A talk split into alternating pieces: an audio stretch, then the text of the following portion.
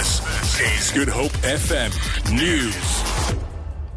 Good morning. Donald Trump will become the 45th U.S. president after a stunning victory over Democrat Hillary Clinton. The Republican nominee's projected victory comes down to a handful of key swing states, despite months of polling that favored Clinton. The battlegrounds of Florida, Ohio, and North Carolina rather cleared the way for Trump's Brexit-style upset. Trump's projected victory in Wisconsin put him over the 270 out of 538 electoral college votes votes needed to win the White House. The U.S. president elect took to the stage at his victory rally in New York. This was not a campaign, but rather an incredible and great movement made up of millions of hardworking men and women who love their country and want a better, brighter future for themselves and for their family. Working together, we will begin the urgent task of rebuilding our nation and renewing the American dream. It's going to be a beautiful thing. Every single American will have the opportunity to realize his or her fullest potential. The forgotten men and women of our country will be forgotten no longer. Cape Town residents who are facing eviction from their homes in Woodstock are picketing outside the Western Cape High Court, where their case will be heard today.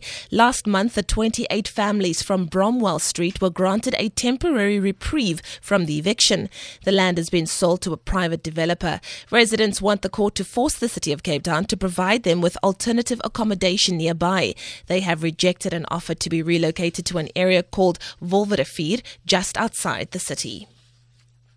A crucial by-election is expected to take place in Ward 8 in Mfuleni outside Cape Town today. Five political parties, including the ANC, DA, EFF, APC and AIC are expected to go head to head to win the ward.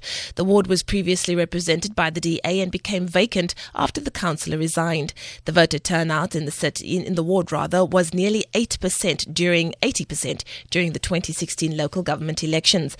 Voting stations open at 7 and are expected to close at 9 o'clock this evening. And then finally, the revamped Silver Stream Primary School in Manenberg on the Cape Flats has been officially opened.